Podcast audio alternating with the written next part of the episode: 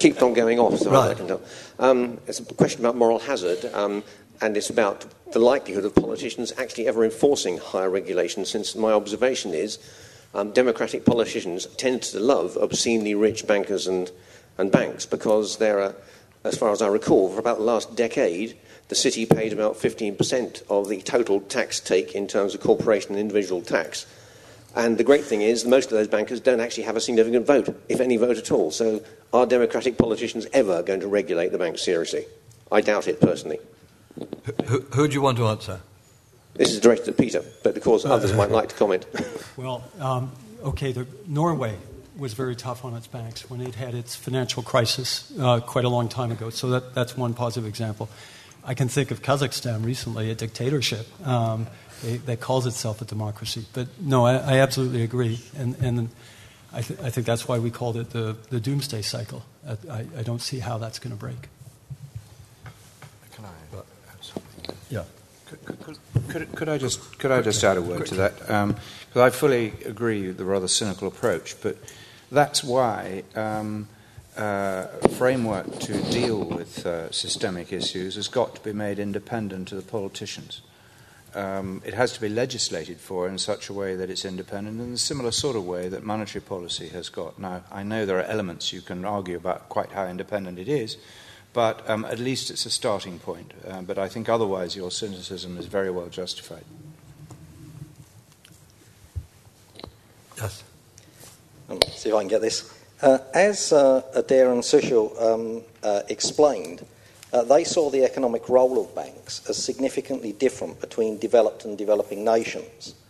If that indeed is true, why should we expect global regulation to be working or a, a sensible objective? Well, who wants to talk on the international side? Okay. Uh, well, well in, uh, I mean, since Adair is not here, I'll take that. Um, I mean, I think it was more Adair than me who believed that uh, that while financial innovation might be a good thing in the emerging world, uh, he essentially thought that the benefit of financial innovation had peaked in the developed world and had possibly even turned around. And therefore, in that sense, while uh, he, he's willing to encourage financial innovation in emerging countries. Well, he's here now, so he, he, he can certainly help me answer. Um, uh, I, and therefore, he was drawing this distinction. Uh, I was m- more uncertain about that distinction myself, uh, and, and, therefore would be less convinced that you'd need different types of regulations uh, between countries. Uh, I'll let Adair answer the question. Yeah. Uh, that was a, a, question for you. Uh, why don't you repeat the question? Okay. That would be useful. I was looking forward to the answer to that, Chris. Uh, can answer the question uh, as, as, I think you proposed, the, the, um, you saw the role of uh, the economic role of banks as significantly different. between emerged markets or developed and developing markets. Um, if that indeed is the case, why should we wish to pursue global regulation uh, on, a, on an equal basis? It would seem, to my mind, that if they have different risk appetites, that will be correct because they have different roles. Well, that's an interesting challenge and not one I had thought about uh, before. Um, the point I made was that. Uh, if, if you go back to the basic theory of is financial deepening uh, good for market economies, and let's take one of the most simple measures of financial deepening, which might be bank assets as a percent of GDP, um, I think there is a reasonable amount of uh, empirical uh, evidence that over a range up to a certain point, there is a positive correlation between GDP growth and bank assets as a percent of GDP. I think I think it is the case that we've not really had the development of a market economy uh, which doesn't have some role for banks. you know, so there isn't a, a, a growing market economy with 0% uh, banks to GDP. Uh, and that's because, you know, without banks, you've got a much more uh, uncertain process of putting together people who want to save money with people who want to um, invest money. And I talked about the way that the transformation processes lubricate that process and the way that Bagehot argued that that was a, a useful thing. So, over a certain range, and this is very much reflected in, as it were, you know, sort of Washington consensus, uh, financial deepening is, is, is a good thing. And I think over some range it probably is. I think it's highly likely, I think I'm right, that Indian bank assets to GDP are something like 15%, and I think it's probably highly likely that as they become a richer economy, that that will grow somewhat, and that that is not merely causation in that direction, but there's a bit of causation in the other direction, that the extension of basic banking services into the Indian villages is probably, you know, a good thing. And what I was questioning was, is this a sort of good thing up to a point, or a growth-related thing up to a point, but beyond a certain point, um, you know, you just don't find the correlation. And indeed, in my chapter, I quote uh, a recent paper for the NBER uh, by Alan Taylor and uh, Moritz Schularick, uh, which tried to look at precisely this issue, and which argues that there is a correlation between these straightforward measures of financial deepening and some outputs in terms of growth rates up to some level of financial deepening, but that they can find no correlation beyond the sort of levels which the rich developed world had reached 30 years or so ago. So that's the, that's the background of what I was talking about, and, and, uh, and as I say, I re- refer to this paper um, in my chapter. Um, I think I could probably argue, probably argue that even if we have global uh, capital requirements which are significantly higher than at the present level, we will actually get um, uh, a constraint on further credit growth in the rich developed world, but growth elsewhere. I mean, I, I, think you could get the result of continued financial deepening in emerging markets, but a constraint on further financial deepening in uh, uh, developed markets, even with the same capital requirements. And indeed, it's actually noticeable at the moment that uh, emerging market banks are more highly capitalized than a, a developed world banks.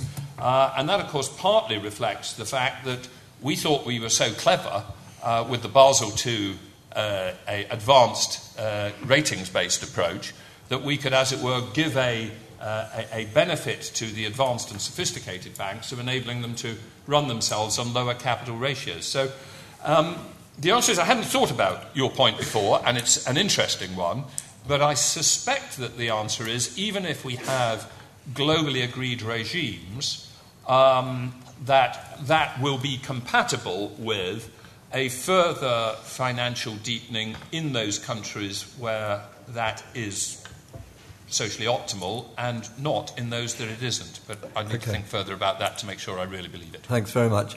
Uh, the lady in front of, yes, and then the person behind.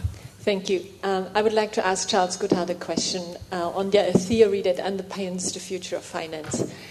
Charles, you seem to have said that why regulate banks? There is monopoly, which asks for competition policy. There is um, asymmetric information, which would all be justified as microprudential regulation. And there is externalities, which is the macro view, I guess.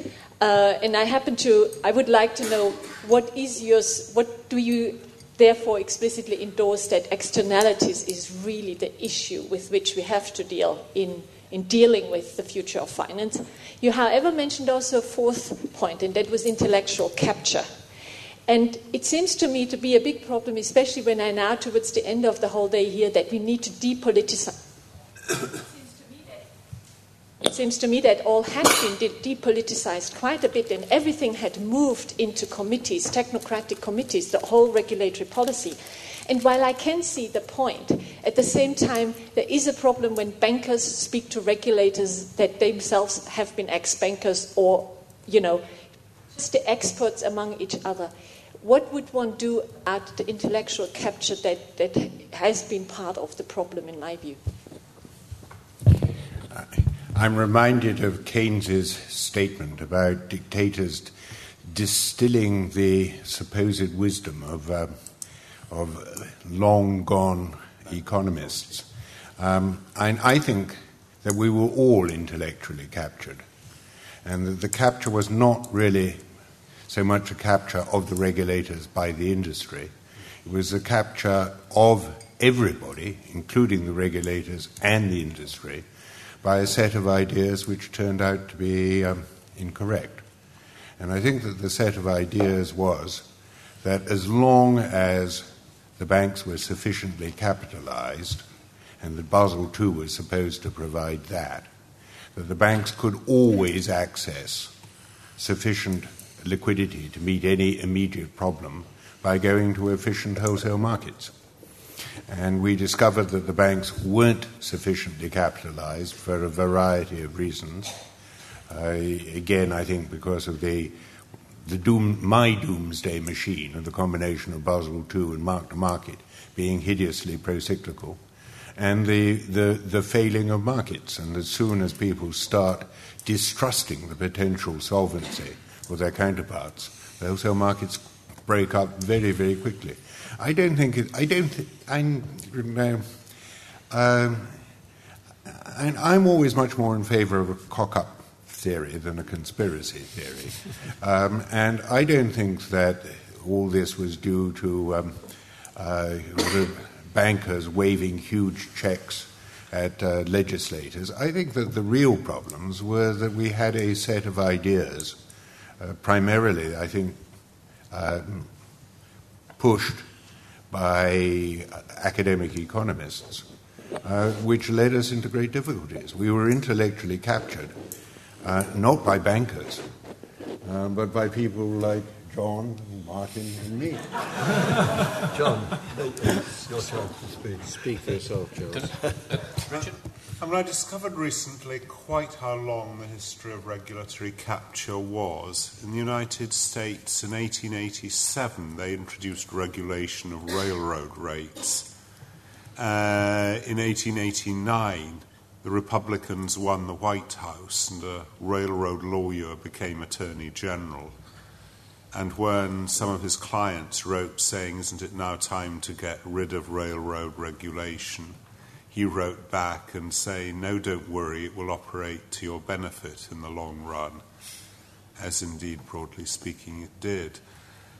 And some of the regulatory capture that takes place is corrupt. I mean, the relationship between Wall Street and American politics is pretty difficult to describe in any other terms.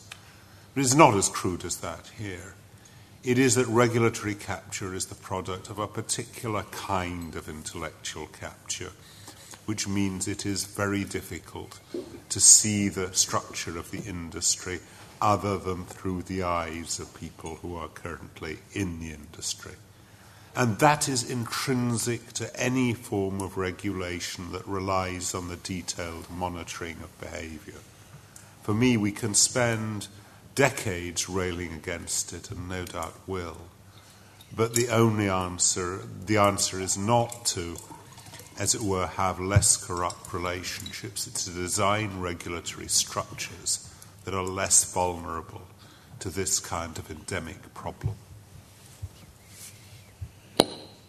I wanted to uh, comment on the uh, theory, and in particular, uh, the comments about the efficient market hypothesis because the panel seems to share the view that this is the principal cause, particularly if I had to address my question to one person, Andrew Smithers. Um, I think his view of the efficient market hypothesis is incorrect. It, it doesn't say that um, prices are, are, a random walk. What it says is that uh, if you include a risk premium, uh, then prices won't be a random walk. And this raises an important point, I think, because we've tried, we know that in, for, in forecasting future prices, we, we have a set of information. That set of information might be complete, and that's reflected in the asymmetries that people have talked about. We've also tried to, uh, uh, regulations have tried to remove asymmetries by removing um, insider trading. But most of the discussion today has, taken, um, has, has, been about the risk premium. So if you include the risk premium in the um, no arbitrage relation between risky assets and the risk free asset, then, you, you, then in effect you store the efficient market hypothesis. But that doesn't mean, of course, but I think what, what the, today's discussion has really gone on to do is to try to, in a sense, re establish the efficient market hypothesis with a risk premium. And so the whole emphasis on discussion today is how to measure risk correctly, and in particular, taking into account uh, a systemic risk, and all the other risks that people didn't perceive. And I was particularly taken one, one final point about risk is that, according to Andy Haldane's numbers, the more risky the economy, the higher is GDP, um, which isn't a very encouraging thought. I think I'm called upon to answer that. I did not say uh, what you're accusing me of saying. What I said was that in its former form, in which the efficient market hypothesis assumed that returns followed a random walk with drift, it was a testable hypothesis. I have not yet met anybody who's put forward a revised form of the efficient market hypothesis, which is testable. You can certainly assume some form of time varying risk factor, which is compatible with the data that we have. But the question that I posed is that it's not then a testable hypothesis, and as such, it falls the wrong side of Karl Popper's famous demarcation between science and non science. What I also claimed is that in, its, in a revised form, which is possible, in which you don't say that markets are efficiently priced all the time, but they rotate around fair value, it becomes a testable hypothesis and it is robust under testing. I was, I was not attacking the possibility of it being possible to form mathematical models which account uh, for the apparent way that we, things happen. You can form many models. But if they're not testable, they are not proper hypotheses. And as far as I'm aware, the joint hypothesis problems that's known about uh, in the efficient market has not been disputed. But if you're going to say that you have a testable form of the efficient market hypothesis, then I'm delighted and I would love to see it tested. What I would say is that the efficient market hypothesis uh, emphasizes the important role played by risk, which is what the panel has identified in, in, in the book, I think. Well, if I go on on the risk thing, uh, not only do I think that the economic profession has fallen short uh, in the testability point, but I think it's also fallen short when, when pretending to test, uh, for example, the equity risk premium, the risk premium. This is true. The standard form of that is one in which you say that the risk premium uh, is a paradox because a certain model doesn't agree with the data. This is typical of economics. If your model doesn't fit the data, it is not so much a paradox as presumably your model is wrong. Uh, okay. I, sorry. I think we should press on. Uh, person at the back. Thanks very much. Um, Oh, yeah, I was, wanted to ask the panel, I'll actually address this already, I think. Um, I wanted to ask whether you go long or short on the chances of us avoiding another crisis of the same or uh, greater severity, given the current reform measures that are about to be pushed through. We're reaching a critical time here at Basel. We're about to set new capital uh, ratios. They're probably going to be around 10 to 11%, despite the fact that, um, as Peter pointed out, Lehman's had a similar capital ratio. Uh, Eugene Fama's been bandied around here quite a lot. He suggested they should go up to 40 or 50%. Um, economists around the world are weighing up the, the, costs and benefits of the new regulatory regime. Um, on the cost side, you've got anemic growth, five, ten years of anemic growth, potentially 1% instead of 3% we've all been used to, as uh, private sector consumers are weaned off uh, grossly excessive credit levels. Uh, on the benefits side, you've got the avoiding of a crisis that two of you have uh, today said will spell the end of capitalism in Europe. Um, I assume by that you're not talking about the safe transition to another model, rather, you're talking about a collapse of capitalism, which I would imagine is safe to assume would lead to the, probably the collapse of liberal democracy. So that's more on the, on the benefit side, avoiding the collapse of liberal democracy. Given that, what, what do you think the chances are that re- the reforms we're going to be landed with in the next two or three years in this window of opportunity, what are the chances that they'll actually allow us to avoid another crisis of uh, similar or greater magnitude? Martin is going to answer. I don't know why. Um, first of all, I can't comment on about these wonderful reform efforts because I um, have no idea. Um, there are. I just may, I'm going to make two very broad points. Um, I think um, um, Peter's point, the, the point about uh, uh, the, the, the, doomsday machine, sort of worries me. Um, I'm not persuaded that it, that it, it, I am absolutely not persuaded that there is no way of securing growth in the world economy other than recreating the sort of leverage machine that brought us to this present pass. Um, if that is true, if that is true, then we are really probably already at the end of capitalism, as it were. Then we are in the. Uh, but I think there are very deep reasons for believing this is not the case. But it does mean that sets of reforms have to be large, radical, systematic, and coordinated. That may be impossible. Uh, that uh, uh on the other side of it, so I think it's terrible to get trapped in this idea if we have any serious reforms, growth will stop forever and ever and ever. That seems to be terrible. On the other hand, I have a very simple view of the next set of crises, and this is where I definitely agree with the dooms. It's pretty obvious that if we have a similar such crisis within a, the next 10, 15 years, a large number of Western governments will no longer be able to service their debt. That seems to me a pretty serious crisis. Adair? Um, well, uh, three points.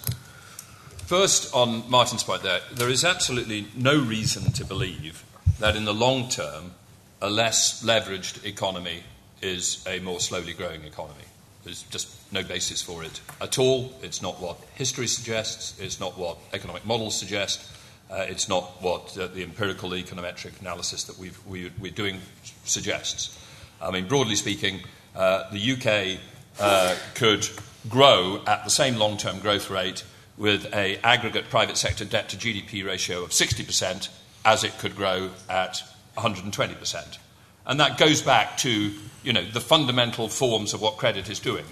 Right? I mean, if, if that last 60% on top of the, you know, the difference between 60% and 120% is a set of contracts between you and me to shift um, uh, intertemporal consumption patterns because you have one uh, a preference and I have another, there is absolutely no reason to believe that the absence or presence of those intertemporal consumption switching patterns has an impact on the long term sustainable rate of growth.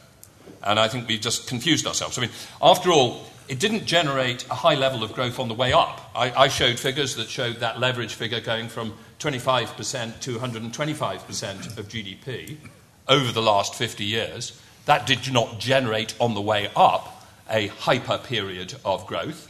And when we got to that higher level, we do not have a higher sustained rate of growth than we did back in the 1940s and 50s when we had a debt to GDP ratio of 25%. So, and I think this is very important because some of the more simplistic models which are being put out uh, in the lobbying in relation to the capital and liquidity do come close to assuming that you can't uh, have a lower level of leverage without a lower rate of growth. And I think it is simply wrong. Um, secondly, I do think that we do have the capability and that we will put, put in place a set of measures which will significantly reduce uh, the probability, not of all uh, a uh, crisis, but of crisis on the same scale that we've had in the past. And I do actually, I didn't get this morning to the bit of my speech, but it, it's in there in the public version of uh, what do we do about it. I think if we very significantly, and it is very significantly that we need to do it, increase capital and liquidity requirements, we can keep the benefits of what a banking system does, but we can constrain uh, its, its risks. And I think that will make a lot of difference, and I think we will agree uh, to get there. Will that cure the problem forever?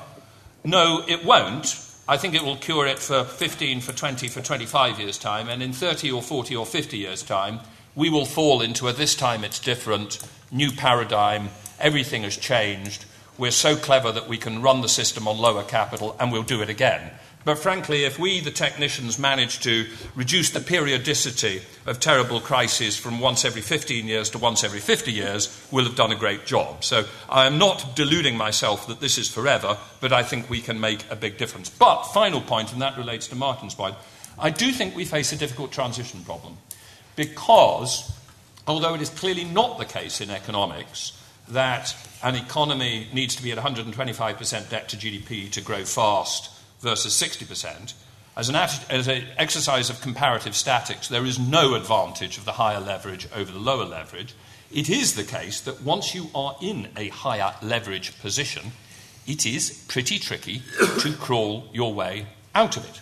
Now, there are some ways that you might crawl out of it uh, because even if you are stuck there on fiscal policy, even if you're stuck there in private uh, debt uh, ratios, you could also always use monetary policy, including unconventional monetary policy. And there are people like David Miles who've argued that there is no essential problem with deleveraging uh, which cannot be offset by an appropriate monetary policy response. And I think those ideas uh, need to be looked at uh, very carefully. But certainly, we need to think very carefully in an environment where we're trying to create a more stable system out there in the future about how we go from A to B, because there, is, there are asymmetries in here. Um, we don't get a growth benefit from driving up leverage in the first place, but it is quite difficult to bring down leverage uh, without uh, some uh, depressive effect on growth, particularly if at the same time fiscal policy is being tightened. And I think that is the nature of the challenge we face. Now, um, my uh, proposal is that we collect um, a number of questions, not more than half a minute each, um, that everybody here listens, marks, inwardly digests the questions, and then everybody here, one after the other, says whatever they want to say uh, in relation to any of the questions or in relation to anything that's been said today, and that will, uh, I think, conclude it. So let, us collect some questions. Yes. We discussed the increasing levels of debt in, at all levels household, state, uh, organization. Uh, my question is what is the lesson uh, that we can take from this crisis with regard to intertemporal trade offs? What is the lesson that we can take from the current crisis with this regard, given the fact that our life is limited? Our lifespan is very limited. Thank you. Uh, yes? The TEEB report, uh, the Economics of Ecosystems and Biodiversity, was launched uh, in the past few days. I'm holding it in my hand.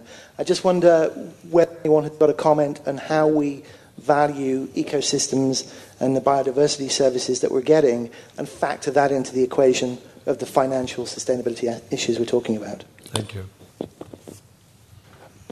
It would seem to be a consensus across the panel that the two of the biggest problems that we in the system right now is A, the presence of economic rent seeking in the system, and B, the instability of that system in the presence of any sparks. Now, to me, it would seem quite clear that both of those things are massively encouraged by the complexity of the regulation that governs the system. Now, what do you think about the fact that we are trying to throw more regulation to solve the problem, which in the first place encourages them to become so complex? Um, in terms of regulation arbitrage and made it more opaque, which is one of the primary reasons why bankers are so able to extract economic rents from the system in the first place. Uh, in China at the moment, there's an interesting macro prudential policy going on with regards to trying to prick uh, what they believe is a, an emerging property bubble, um, not using interest rates, using specific targeted policies um, surrounding property. Is that something that the Bank of England should have done five to seven years ago, should be doing in the future or even now? Uh, and even if they should be doing it, um, uh, is it something that in a democracy is possible, i.e., giving some nasty medicine to long and wrong, overly leveraged homeowners, which for the good of the rest of the economy they, they need to take? Thank you. Did the financial services sector make monopoly or supernormal profits in the 90s and the 2000s? If it did, was that due to the internal dynamics of the industry or was it due to regulation? Why weren't there more new entrants coming into financial services if the profits were so high? What prevented monopoly? yes?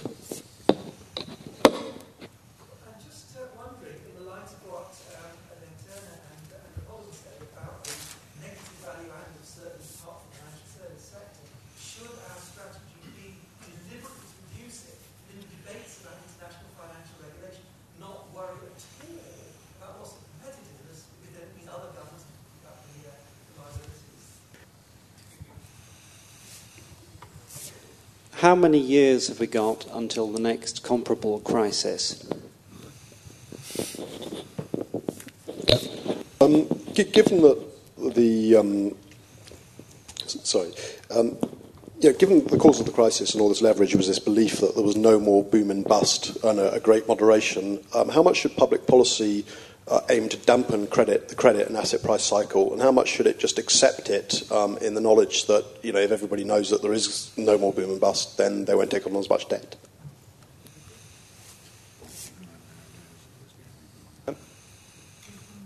monetary policy and uh, fiscal policy are inevitably linked with macroprudential. Is there really a case for global agreement? Is there a place for what? Global agreement on macroprudential regulation, as Peter Boone suggested? Should there be a plan B if the various plan A's that we've discussed here do not, uh, do not really meet the issues, and we do have another doomsday scenario, and we are looking at a situation where Mrs. Smith can't get her shopping at Sainsbury's on a Saturday, should we put in place a state owned bank, however undesirable that might be? Uh, at the moment, so that there would be at least a skeletal institution capable of providing money transmission services and uh, limited credit to the corporate, uh, the corporate sector if we had meltdown and another doomsday scenario which the state could not fund itself. Um, we, we heard uh, something about the, um, uh, what monetary policy can do to lean against a bubble on the way on, on as it expands, but not so much about what monetary policy can do afterwards. I just wondered if the panel think that things might have been different if the Fed and other central banks had had a, a, a higher pain threshold in 1998, uh, the long term uh, capital management, and um, also the dot com bust. Uh, lady. I was wondering if the panel had any advice for the companies as users of financial markets. Could you say it again? Yes. Advice to companies. Advice for companies as users of financial markets. Does the panel have any suggestions for what they should be planning for? Thank you.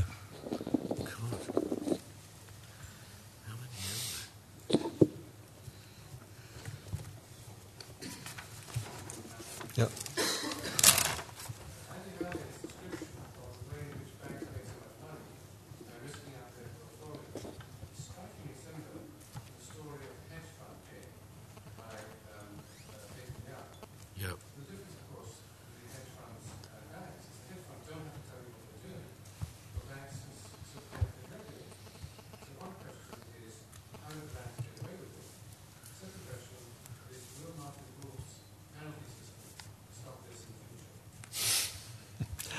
Well, I think we've got some really, really good questions here. Um, I, I, hope that uh, the, the, law of matching will apply and that everybody will find an answer from what somebody uh, wants to say here. Uh, I suggest we simply go along from uh, my right to left, and fittingly last, um, and uh, each of you has a minute. Uh, I, I, the first question I wanted to address was to do with the Greenspan put. Uh, someone asked this question about uh, the asymmetry of monetary policy. Uh, I think it's been a very important phenomenon, uh, both theoretically and empirically. There is, I mean, th- there are sound theoretical arguments for why this contributed to excessive risk taking there's the work, for example, by Diamond and Rajan. And on uh, an empirical level, uh, many years ago, uh, in a report I co wrote, uh, we presented some evidence on how it had contributed to excessive risk taking. And uh, I draw a lot of comfort from the fact that the BIS did a very detailed study recently, which came to similar conclusions. So, so certainly, I think that asymmetry um, was regrettable. I, I, also, uh, Richard, if I may, wanted to pick up a couple of things uh, Adair said. Um, I, I, genuinely think that the empirical evidence or th- that you know that financial innovation has done very little in the developed countries recently uh, uh, is is actually seriously incomplete. Uh, Adair referred to this paper by Alan Taylor. I don't know if Alan Taylor is here today, but I do know that in between the first version, which Adair has probably seen, and the second version, that uh, supposed evidence has got dropped. So I, I, certainly wouldn't rely on it. And on the other hand, there are papers uh, essentially arguing that financial innovation has continued to play an important role e- even until recently. Uh, the, the other point uh, that, that someone asked was about corporates uh, and, and what they, they make of all this. Um, and I was told a very interesting anecdote the other day by Jacques de Larosière, uh, who has been involved in various activities about how we should amend financial regulation. And what he was saying is that, you know, that they've been reviewing all sorts of different ideas, all sorts of different options. And the thing that surprised him most is how much pushback they get from corporates uh, about some of the changes because the, the, the corporates uh, are hostile to the notion uh, of, of, many of these changes, which they think will make their cost of doing business much more expensive uh, and will ultimately hurt their profitability. I'll resist the temptation to say any more. Thanks very much. Charles? Um, Marcus Miller at the end asked, How did the banks get away with it? Well, they were actually, in some respects, egged on by the politicians and certainly patted on the back by the, by the regulators. The summer of 2007, most regulators and most central bankers believed that the financial system had never been stronger. Capital ratios were higher virtually than they'd ever been, profits were enormous, capital had gone up, and it was all, to some extent, largely based on an, on an illusion that was based on the underpricing of risk, massive underpricing of risk, and a completely fallacious belief that this kind of credit housing cycle could go on forever. And it was a, it was, it was a delusion. It was a delusion which everybody shared. And, and when you get to things like subprime, and people now sort of demonize it, and you've got to remember that in 2004, 2006, this was regarded as one of the finest financial innovations that ever been. This was getting the disadvantaged of America onto the housing cycle. Question was, why weren't banks making enough of these kinds of loans? Not that they were making too many of them, and it was. And it, it, in future decades, this will be this whole sort of period will be regarded as the great intellectual delusion, um, and quite why we all, or virtually all of us, fell into this is, is going to be a subject matter, I think, for psychologists and sociologists for decades to come. One other point on China, the question on China. Um, I am not in favour of uh, governments actually directing lending. I think that they do it in the wrong way. But I do think that some form of countercyclical margin requirements, uh, maximum loan to value ratios, maximum loan to income ratios, which can be varied over time, uh, on the real estate and housing sector, because this, is, this has all been very much an interaction between real estate and housing. And it is, is as important to make sure that we don't get massive, huge cycles again in the housing markets and commercial property markets. And we need to actually uh, take measures, take steps, and use instruments to prevent that going, that, that, that, that taking place again. And um, um, I think I'll probably uh, stop there as Sushil. They gave us a, a splendid. Don't try and do everything.